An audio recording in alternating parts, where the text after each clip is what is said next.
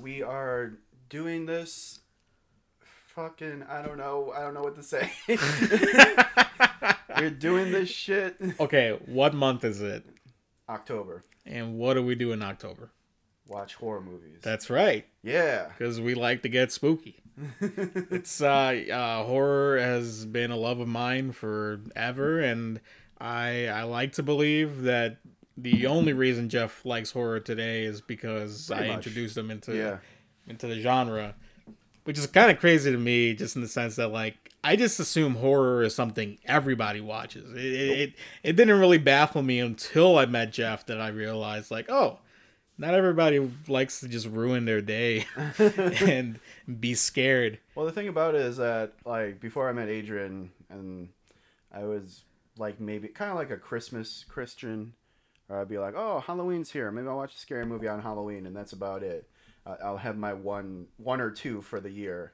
I remember watching The Ring and just being like, all right, that's it for the whole year. Or Exorcism of Emily Rose. That really scared me, and I was like, you know what? Let's take a break on this scary movie thing. I like the idea of Jeff, like, opening a drawer and there's just two horror DVDs that he has just for Halloween. Like, we'll do the ritual and then we'll be done with it. Oh, I'm Adrian, by the way. Yeah, honestly, I thought you were gonna start over, but I was like, no, we're just plowing through. Yeah, I didn't really have an intro planned, but yeah, I'm Jeff, and this is We Be Watching Films. Yeah. So if you know us from just life in general, if you just randomly came upon us, if you typed in, like, movie podcast, I don't know, we are just two really, really passionate we're two fucking geeks. I was about to say nerds. We're fucking losers who just like talk. We can talk about movies and that's about it. Yeah. Politics? Yeah. Don't ask me. I know not to be an asshole and that everybody should have equality. If someone were to ask me, well, name all the reasons why we need to abolish the I can't even think of the fucking private thing. Prison system. I was thinking of there's the popular vote and there's the the electoral college. Okay, you see how stupid I sound? But movies, I know that. Yeah. And particularly, like I said, I know horror. And it's October, and I know you want to be scared, and you may be thinking, you know what, I've seen 5 horror movies? That means I've seen every horror movie ever made. What's something that I might not have seen, that I might have slipped through the cracks? And that's why we're here.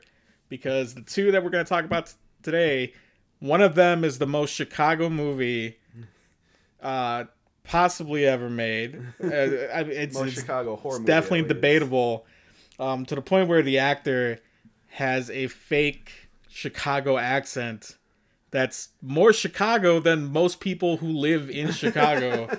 And then the other is a monster movie that happens to take place in the Field Museum. Yeah, which they never call that in the movie. No, yeah. I mean, we saw a video about it that it was supposed to be the whatever New York National History Museum. That's what the book was based on. But they brought it to Chicago, so it's ours now. Yeah, take that, New York. We got him over pizza and we got him over scary movies. I mean, scary monster movies. There's definitely plenty of horror movies that take place in New York that are better. But we got these two. Yeah. There's probably more, but Child's Play is another one. But you know Child's Play. Everybody knows Chucky. Candyman. Yeah. Candyman is one that I keep forgetting is a Chicago movie. But yeah, it's Chicago through and through. You know what? Go watch those too. You know what's interesting? What? I was looking at my Vudu collection. Not to plug Vudu, but yeah, they don't sponsor us. Yeah, but I purchased the Denzel Washington horror movie Fallen, and it says on the description, 2 Chicago cops. And I was like, Fallen's in Chicago? No way. And then I looked it up. I was like, the city is never mentioned, but this film was filmed in, like, Philadelphia. So I don't know what Vudu is talking about. We'll take it. Fallen is now officially a Chicago film. Yeah. But Which one do you want to start off with? I figure we start off with The Relic first. That's the Field Museum yeah. movie. I really like this flick because when I was a kid, this was like an R-rated movie that I could watch because it was just kind of creature violence. Yeah. That being said, still pretty it's a pretty gory movie. There's a lot of decapitations. Yeah, it's cool because it's kind of central to the plot as well. Like it's not just decapitations to have a decapitation, but it's actually like how the monster eats. Yeah. Do you want to talk a little bit about what this movie's about? Yeah, sure. The Relic. Well, you first introduced it to me. I remember as a kid always seeing this this cover in Blockbuster. And so when you showed it me, I was like, all right, yeah, I'm down for that. And okay, so The Relic is about a doctor at the Field Museum. We'll say they call it the Natural History Museum. It's the Field Museum. But and there she's played by Penelope Ann Miller from Carlito's Way, and then there's Tom Sizemore as a cop, very superstitious cop.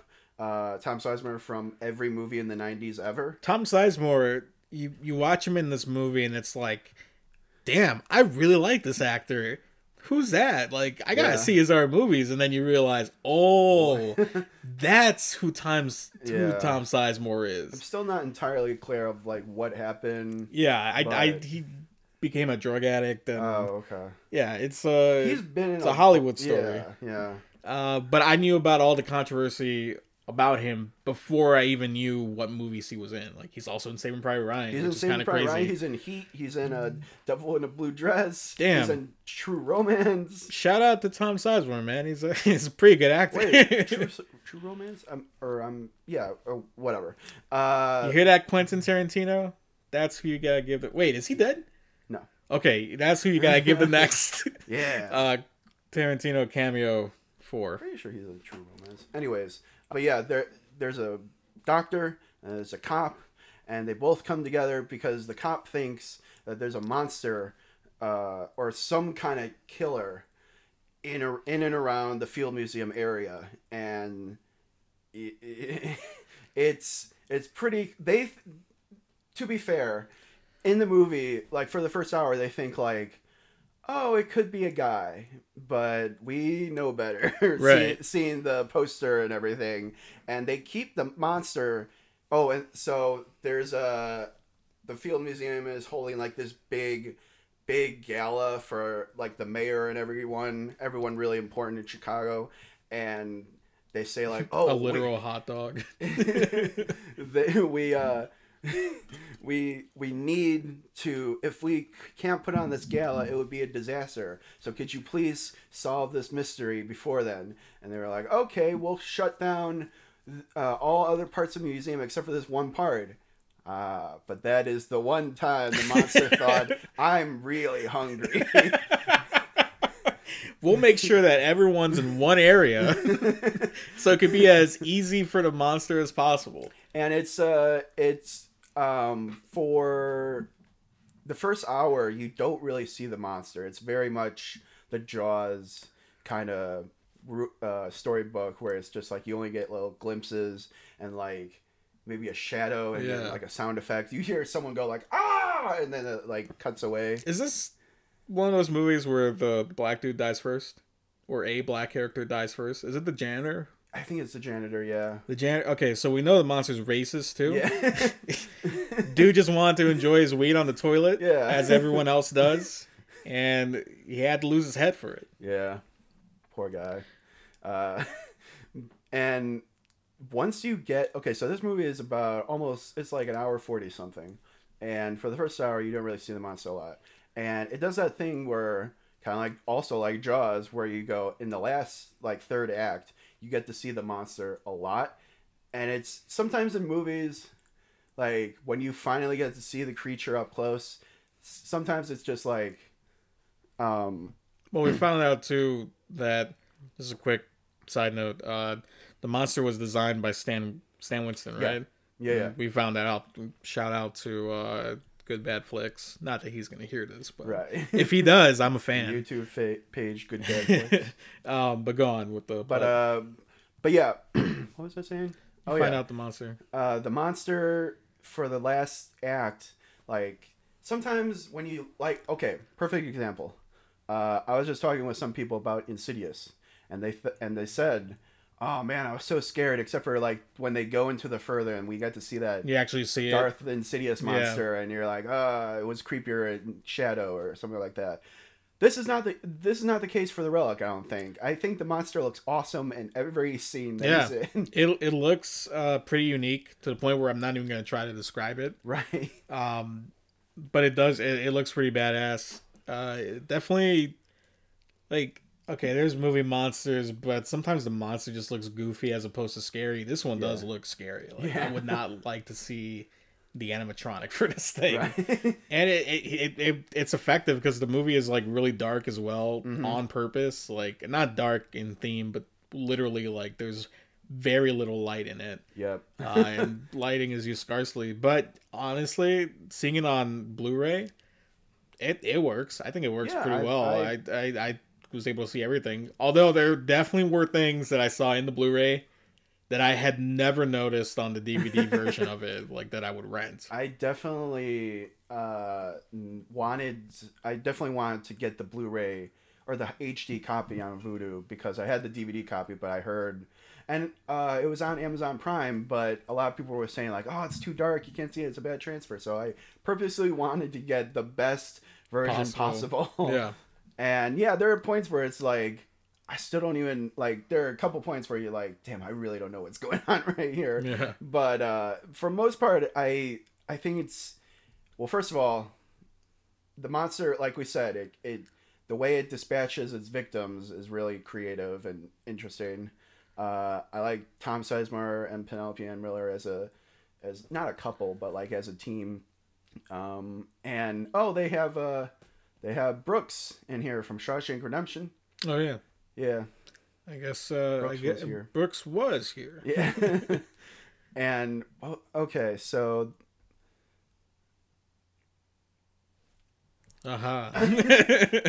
Sorry, I just totally lost... This is so unprofessional. I'm sorry. You know, I didn't want to mention it, but we're actually playing my favorite game to play with Jeff.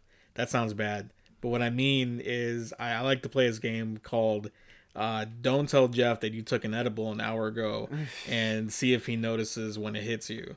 I don't think he's noticed. It has. And you seem more stoned than I am because I just don't know totally just lost track of what we were talking about. I was trying to think of something else. This is a really bad first episode. No, it's not. I think it's actually a pretty funny one. Okay. Which, I mean, do you really want to hear our, like, journalistic essay about The Relic? No, you don't. You want to know if it has cool kills and if there's a big ass monster, and there is. Yeah. And you should see it, and it is Chicago as fuck, because if you've ever been to the Field Museum, you've seen, like, they capture everything, and they capture how cool it looks and how kind of scary it can also be. Like, I remember as a kid being scared of some of the Field Museum and not really understanding why, other than the fact that it's like some places are kind of dark, and then some things just seem larger than life. Some of the models, it's weird. Like, they walk around the corner and there's like a giant dinosaur. The only thing that was missing, which I don't even think it was created yet, but at the bottom they have that thing where it's like you're going through a machine that makes you tiny, and then you're like, oh shit, we're underground and ants are giant and there's a fucking giant spider. Like, that would have been cool to see in this movie. But but yeah, I don't think that was... I don't know when that was created, but probably not in 1996. Is that when this came out? 1997. It was originally, like Good Bad Flicks said, it was supposed to be 96, but they shot some extra stuff for the ending. Yeah, which it's a cool ending, too. It is, yeah. It's kind of like an action movie, and it has an action movie ending. The CGI is a little noticeable nowadays, but that's, you know...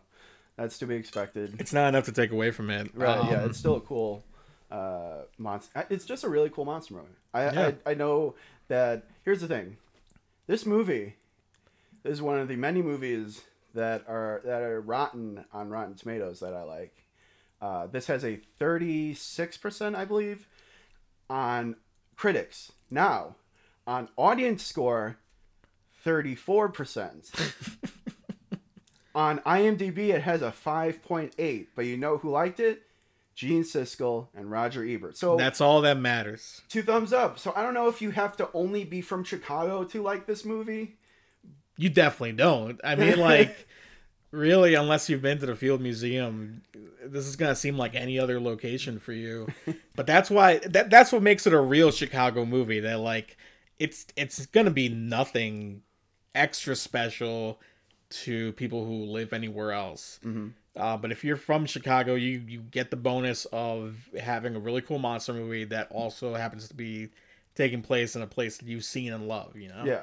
I mean, everybody does it. Maybe it's stupid, but, you know, you see things that are filmed in a certain area. It's like, I know that place. Yeah. And it's like, you realize that we're all sharing this shared universe. Yeah, it is interesting, like, seeing, oh, shit, that was, you know, Chicago from 97. Or like in the next movie we were talking about, there's a specific part that I always, whenever I'm in that area, I always go, ooh. If you're from Chicago and you watch movies with your dad, if they ever show 80s or 70s Chicago, it could be the same movie you've seen. It could be, it doesn't matter. He will always go, it was really bad back then. You couldn't walk around downtown. He does that every time. I think it's like, yeah, I guess so. I feel like all downtowns look like Taxi Driver New York in that area. Like, okay, San Francisco downtown in 78. Mm-hmm. When did Taxi Driver come out? 76. 76, everyone had the exact same downtown. The Chicago one looks like Taxi Driver. The Taxi Driver one looks like Hardcore. It's all the fucking same. That's another tidbit about something else irrelevant. But as a Chicago monster movie, I give The Relic 5 deep dish pizzas out of 5. I give The Relic a solid thumbs up. And I don't know what rating I would pick because I haven't. Oh, I was thinking. I'm just going to give everything 5 out of 5 here. Okay. If we're talking about it, like, it doesn't really matter. The fact that we're talking about the movie is already the recommendation. It's just really a fun movie. I mean, there's nothing, like, too deep about it. It's just a really fun monster movie. Unlike this deep dish pizza right here. Well, here's what my thing is. I've seen our next movie more than I've seen The Relic, so I rewatched it last week. And I was like, when you asked, like, oh, you ready to talk about The Relic? I was like, yeah, I'll figure it out. You saw lo and behold. But yeah, The Relic's really good and entertaining. Yeah. On to our next film. Our next movie. The fucking piece de resistance of tonight's episode. Yes. A movie called Stir of Echoes from David Koepp, written and directed by David Koepp, starring Kevin Bacon. This movie is about... Now, I'm in my zone now. I can talk about Stir of Echoes all day. Go off, King. It stars Kevin Bacon as just... I believe he's an electrician. And just like a working class guy. And they're in like a typical Chicago neighborhood. And one day, they're at a party. And his wife's sister, his sister-in-law, starts talking about hypnotism. And he's very skeptical. He's like, come on, hypnotize me. Do me. What's the worst that can happen? Always a bad sign. When they mention that in a horror movie. Yeah. And always the worst fucking thing happens. Yeah. And so she hypnotizes him and he's like, whoa, that was freaky. And then he goes back home. That night, and from that point on, he starts seeing hallucinations and visions and like projections of the future. Like he's seen all these things and he doesn't know how to stop it, what's going on. And he starts getting hooked on this one ghost and trying to solve the mystery of what happened to her. Yeah. The ghost played by Jennifer Morrison from House and Warrior and Sure. She's into other things. Well, I'm saying... Oh, I know. That was like... This was one of her first roles. Yeah. One of her first roles. Pretty effective ghost story. Pretty effective mystery movie. But let me interrupt you for a second. Okay. Because fuck all that. The main star of the show is Kevin Bacon's Chicago accent. It is the most stereotypical yet... realistic portrayals of a Chicago electrician. You've seen this guy ordering a fucking Chicago hot dog at Wrigley Field. Like, this is exactly the guy who you think of when you think Chicago. Yeah. The only thing he didn't say was like Dub Bears or some shit like that. Yeah, it's not a SNL skit. But it kind of sounds like one. Yeah. It's both ridiculous, but also like heartwarming in a weird way. I dig it. But please continue with your thoughts. Okay. I like ghost movies because usually with a ghost movie, it's either one or two things. It's either going to be a fun haunted house, kind of like, ooh, let's see if they can scare you. Like... Or it's going to be the scariest shit you've ever fucking seen in your life. That's going to make you think, oh my God, what happens when we go on? Wow, I wasn't even thinking about that. I was going to say something like, well, Insidious, that has ghosts. That's a scary movie. And then like, but then there's also the flip of that coin is like, if it has a really great story and a really great mystery of like trying to find out where the ghost came from. That's what everybody likes, like whodunit. Yeah, exactly. I can get so attached to a good mystery. Yeah. Like being, not knowing what, just kind of looking at a plot and being like, I don't know where this is going to go. And you're just trying to solve it along with, as Kevin Bacon is trying to solve it along.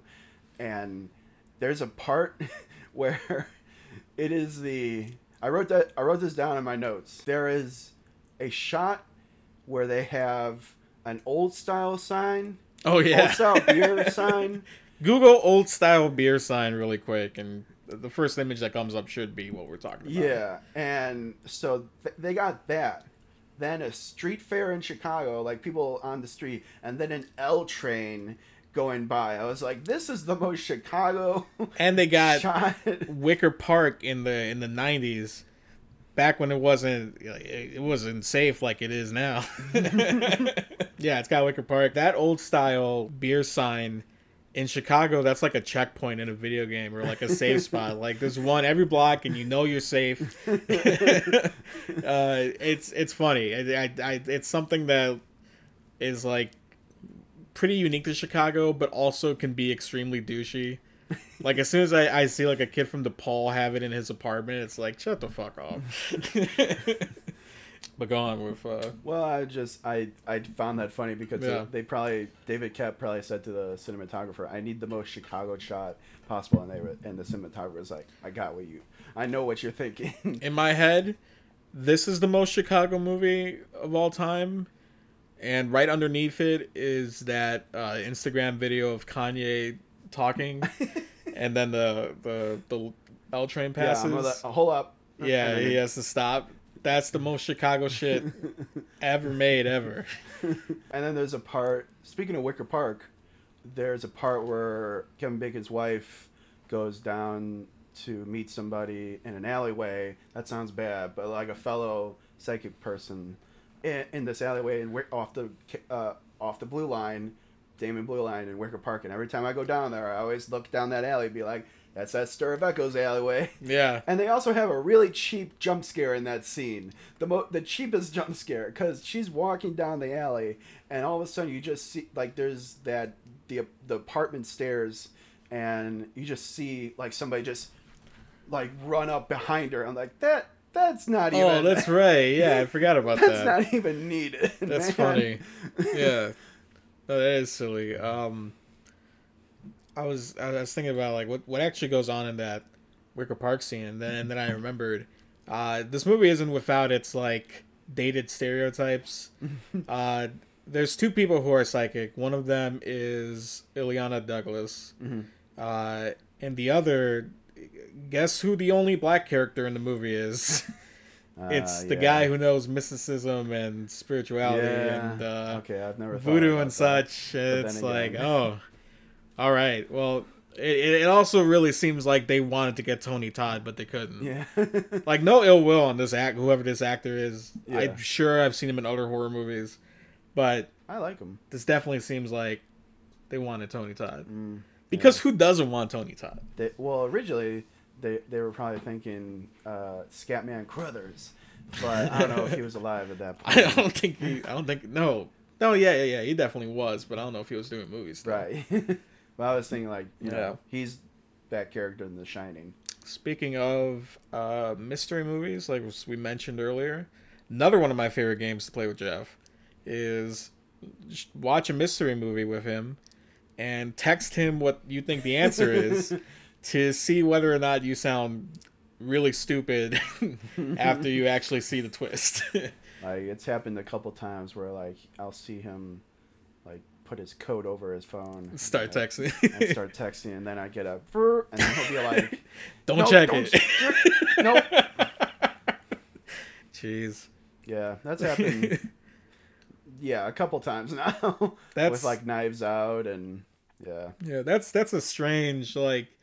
I feel like friends shouldn't be that close to, like, know your next movement and stuff. Like, that's a little too intimate for even, like, a lover.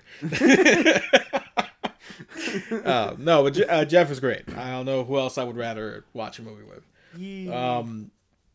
What was I talking about with Stir of Echoes? Stir of Echoes is a very good movie. Adrian. It is. Oh, speaking of mystery, also just want to quickly say the last thing that we saw that was a mystery that I remember doing that was Knives Out, which immediately was like, don't check your phone, please, like just ignore the text that I sent because it is so wrong. This does have a good mystery though, and it's one of those ones where if you see it multiple times, you do start to notice the hints and the signs of like who it's going to end up being. Yeah. But it's still really interesting, and I like all the breadcrumbs they leave. It's more interesting him finding more about the ghost herself than it is like finding out who committed the crime. Yeah. I'd say even the way that he finds the ghost is also like really kind of cool and unique. Yeah. Oh yeah. And now this is a horror movie. This is a ghost movie. It's creepy, but it's not like overtly like, oh my god, it's so scary. Yeah. Except for one scene. This has some good jump scares. Yeah. I know the one you're talking about. It's the best one in the movie. Yeah. But there are others that totally work too. I've shown this to a few people who, like, they'll think that they know when it's coming, and then it just completely catches them off guard. It also has some like pretty repulsive body horror. Oh yeah. In a way, like there are broken nails and broken teeth, and both of them look horrific. Yeah. Shout out to Jeremiah who watched it with us and made a noise like a baby and made a face like a baby as well. It's something that I've never seen ever again. And I wish I could have somehow taken a photo of it because it was the funniest shit I had ever seen. This has good jump scares. This has a good story that's like pretty upsetting and like pretty effective. Yeah. But it also has a great resolution. Yeah. The climax gets a little, I don't know, it felt like a Law and Order episode kind of like this movie has action, and I don't think David Koepp knows how to direct action well. Okay. And when it's action in a horror movie that's not also just throughout action, it feels kind of weird. Okay. And that's how I kind of feel about it, but I also like how it ends. Like that the way that the fight scene ends, pretty satisfying, I'd say. Oh yeah. No, definitely. This is one of those movies that is kind of like, what's the term? Like when you pass it on, it's like that. It's like the game Telephone, where Adrian showed it to me, and then we showed it to Jeremiah, and Jeremiah and I showed it to our friend Becca, and then I showed it to my dad. Yeah. And it's like, I feel like... Your dad showed it to the cat. Yeah. And I feel like... The cat showed it to Ricky. Yeah. I don't know if our friend Ricky has seen it, so... Yeah, this is one of those movies that he's going to be texting through, so there's no reason to show him. No, I'm kidding. He might like it. I think he'd dig it. But yeah, I've grown to, like...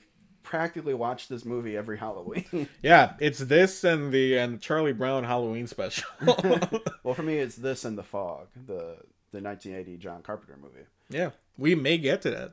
Hey, sometime. We may not. Who knows? But watch The Fog regardless. Yeah, it's pretty good. If you're thinking it's kind of slow, just pretend it's supposed to be, and you'll get through it. There is some really cool shit in there, I promise. Yeah. To leave off Stir of Echoes, another cool Chicago thing about it, Music Box Theater's in it. Yeah. And it's like, oh shit, I've sat right there. Yeah. Well, yeah, that, in one of his hypnotism visions, he pictures like a grand old movie house, and I'm like, oh, I know those curtains. I know those terrible seats. Ow, my back. It's got that. It's got... I really can't talk enough about Kevin Bacon's accent. It's so funny. It'll... You know what? This movie does actually kind of have some genuinely comedic moments. Yeah. That are, like, kind of low-key, but I appreciate them. Mm-hmm. Like when he's drinking all the orange juice and then he buys, like, a bunch of fucking orange juice and the refrigerator's stocked with it. It's like, that's silly, but like... That is really... That's also like... He's going to die from diabetes. That's kind of funny, I guess. I think it's one you should definitely seek out. Yeah. They made a sequel that was one of those... Oh, direct-to-DVD. It like still happens. Like, there will be horror franchises. And then it's like... It's just going to go straight to DVD. And it's going to come out 10 years later. Nobody asked for it. Doesn't really have anything to do with Stir of Echoes. Mm-hmm. And the sequel doesn't have anything to do with whatever the franchise is, but it has the title. Yeah. This was released in 1999. I'm very sad that it's not more widely known. Another ghost movie with another movie with a ghost scene, little kid. The Sixth Sense came out that year. Yeah. And that's the more well-known one. And I mean, it's definitely why this one is less seen. Yeah. Because, I mean, I don't think they came out in the same month, but... No. I'm sure they were still in the same cinema. Because, like, they kept showing The Sixth Sense. It was a hit. Yeah. So... that was a They must have intercepted, and as much as we love Kevin Bacon, I think I would also be like, no, I gotta see this movie that everybody's talking about. Yeah. Now, if you told me, if you said, Jeff, gun to your head... Stir of Echo, you can save only one, Stir of Echoes or Sixth Sense, I would think to myself, that's not that bad. I mean, it's kind of peaceful, right? Just pull the trigger, because that's way too hard for me. I love both of those. I'm not saying that, obviously. I'm obviously kidding, but like, I think... Oh, I got worried for a second. I was about to call 911. No, I think The Sixth Sense is a perfect movie. It's a masterpiece. But we're not this talking... is the more fun one. But this is... Oh. Because The Sixth Sense... You take out the ghosts. The Sixth Sense is just a really sad drama. Yeah. Sad drama, Kevin Bacon, Chicago accent. Yeah. Which one you gonna choose? Yeah. Should be no contest. The Kino...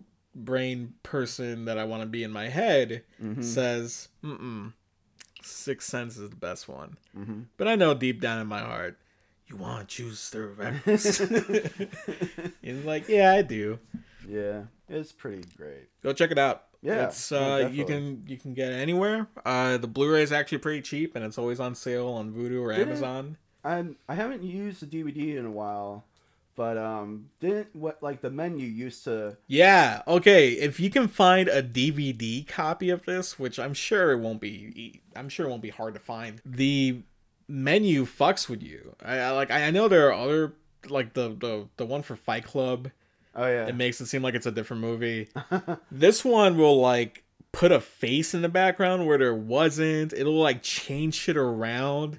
It's like as a kid putting on the DVD, I was like, nobody fucking warned me about this. Like, I'm trying to watch this horror movie. You need me to get scared before I even start. Also, the Blair Witch Project. Yeah. I know we kind of on and off with that movie. Yeah. Like, it's cool, and it's also so fucking boring. But it's also kind of cool, and I respect it. Yeah. But it's also boring as shit, but it also has, like, the scariest fucking, like, final frame of a movie. Right. We're on and off about it, but if you have the DVD for it, that's another one where, like, if you just kind of... One, it has this really scary soundtrack that's, like... I don't think it's in the movie, or if it is, it's, like, at the credits. It's got a scary soundtrack, and it's another one where the menu changes shit on you, and it'll, like... change the image in the background and make you think something's gonna pop out. It's really fucking scary too. But Stir of Echoes, yeah, if you can get on DVD, that almost feels nostalgic in a way to see it. I give Stir of Echoes 5 out of 5. 5 out of 5. No, not deep. I was gonna try to think of something else. Garrett's Popcorn. Nah. Portillo's Dog. Did you know Pizza Puff was a Chicago thing? I didn't know that. Really? Yeah. Huh. Which, like, when you think about it, it makes sense. Like, I forget that we're the Midwest. Like, in my dumbass brain, it's like Chicago, that's the state that's next to New York. Right. And by the way, I'm from Chicago, not Illinois. Yeah. I don't associate with any other bumblefuck. Lyle, what the fuck is that? If you're not from Chicago, I mean, like, I feel like we're the one blue dot in Illinois, really. Yeah, I don't know. And not to say that I'm straight up Democratic. I don't know where I land, but I'm more so on the left, more so in the blue than I am in the red. So hey, it's good for me. Politics, and you said you wouldn't in the worst way possible. Probably people if you think less of me after hearing this, I would totally understand. I gotta stop saying I'm sorry about that. That's fine. But let's finish this off. 5 out of 5. Chicago hot dogs, which I actually don't like. Italian beef. Fuck the Chicago hot dog. That's the most disgusting shit. I like it. I hate it. Okay, people who have not had it, listen to this. A hot dog, mustard. Okay, that's cool. Onions. What are you doing? Relish, that's more onion and pickle, and it's sweet now.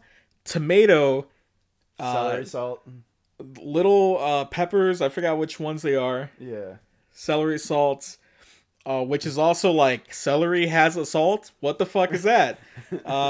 And the pickle, and yeah, and like a whole pickle spear. Yeah.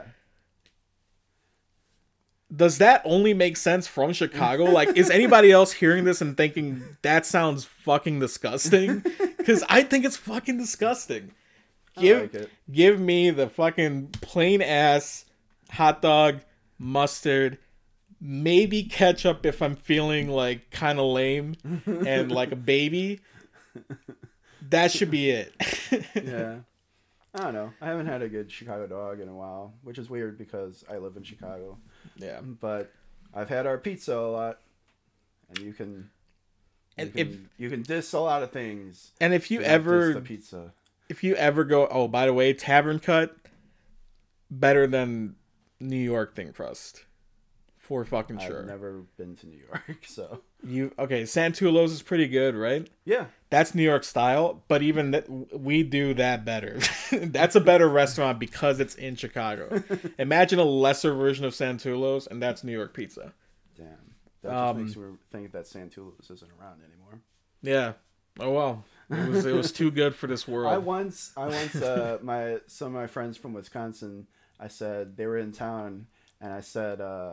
I totally forgot what I was talking about before, but go on. And I said, like, oh, there's a pizza place in Wicker Park. We got to go. It's called Santulo's. And I looked it up on Google. I got the address. I took a Lyft there. Closed. Permanently. They were not open. Damn. What the hell, Google? Whoops. That does suck. Like, that's happened multiple times. where I go somewhere and it's like, oh, what the fuck? It's closed forever? Yeah. When did that happen?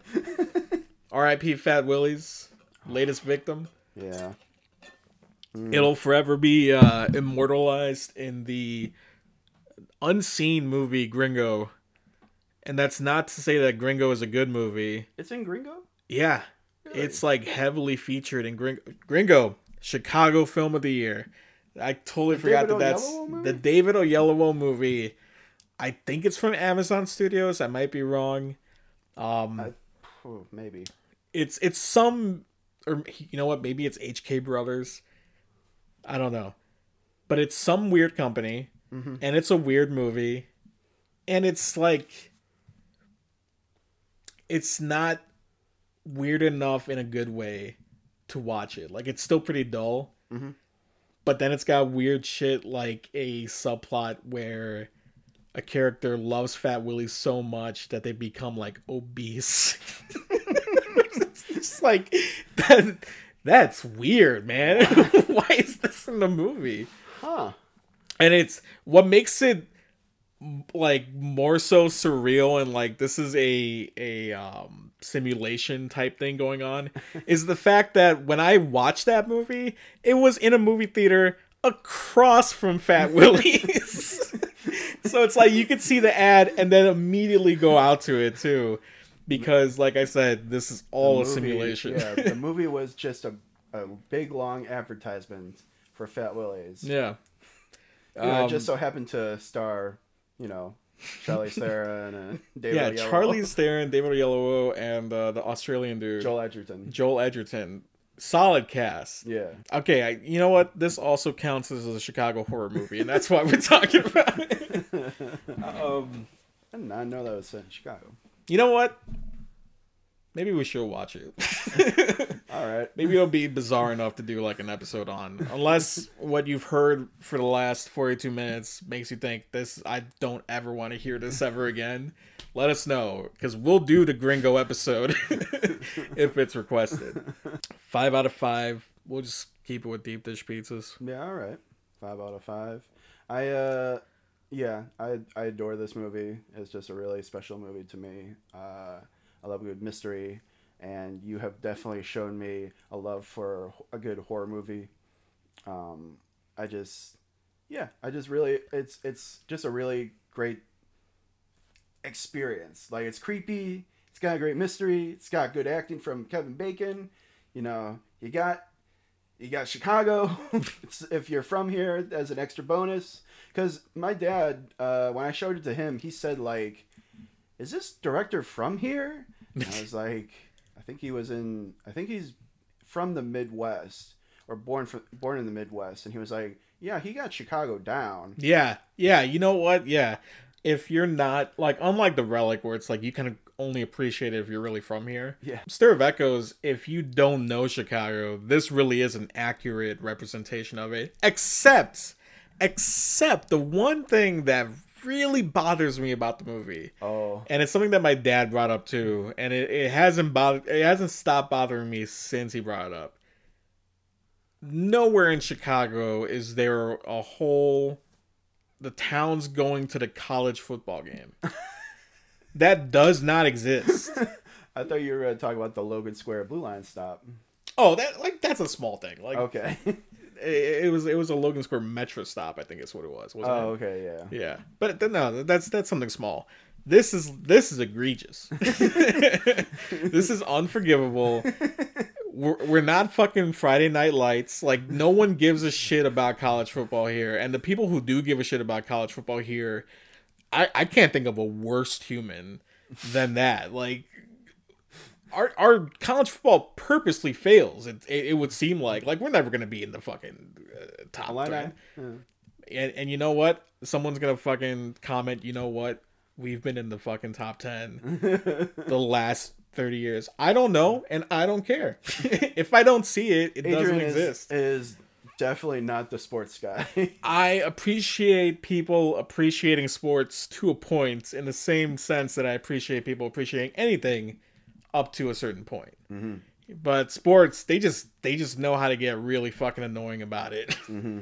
is I think all it is. Will I bully my child if they like sports? Absolutely I will, but I'll still want them to play whatever they want.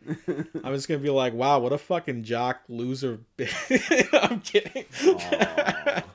Hey, frat boy, you want to drink a beer? Dad, I'm 7. What is this, Good Boys? Yeah, I don't know. Man, I really don't like sports. Oh, well. But yeah, that's... But shout out to Ricky and Tyrone. Yeah, shout out to Ricky and Tyrone for being the sports people of the group. Yeah. You know, like in that Joe Parra thing where it's like the lunch or the breakfast gang? Yeah, yeah. Jeff is the... movie encyclopedia. I don't know how to describe you, man. Mm-hmm. Yeah. I've said this to people. First off, if you're listening to this, you're probably thinking like, man, I wish I had friends like that. You know what? Pretend that you're a part of the conversation. This is a friend simulator. Because some of you will never know a friendship this close. And that's okay. I forgot the point that I was making. It's hard to describe me. Oh yeah. So it's hard to describe Jeff because you do so many unique things that in one time can like just infuriate me and make me think like, why are you doing it this way? But then on the other hand, it's also like you have a beautiful mind. It would seem like, because I would never think of this. I am convinced that once the world actually ends, Jeff is going to be like, you've all passed the test. I will take you and we will ascend. It's like, oh shit, cool. I knew there was a reason why he was around here. Nice. I like all that. But I forgot why I brought that up though. Whoops. because Jeff is the movie encyclopedia guy. And oh then... yeah, I'm I don't even want to get into what I might be. Ricky is the sports guy. Mm-hmm. Tyrone is the brilliant guy, mm-hmm. the smartest of all of us, and I feel like we all agree. Yeah. Jeremiah, you're a smart guy, but if I had to get like a partner in something, I'm gonna go with Tyrone if he's available. I'm sorry, but it's just like Tyrone's the type of person would never want to get into an argument with him. Yeah, because like not only am I gonna lose, I'm gonna look stupid doing it, and that just speaks to how brilliant he is. Mm-hmm. And I forgot why we brought that up. I keep forgetting the Joe Parra breakfast circle. Sure. Okay. Which, by the way, I remember when you're talking about. That's a deep cut reference in and of itself. I want this podcast to be as honest of what it's going to be from the first episode, because there will be more like this. Yeah. So if this is what you want, hey, we're gonna keep it coming, whether you like it or not. And if it's not, that's totally fine. Leave a review. Yeah. And stay spooky. Yeah.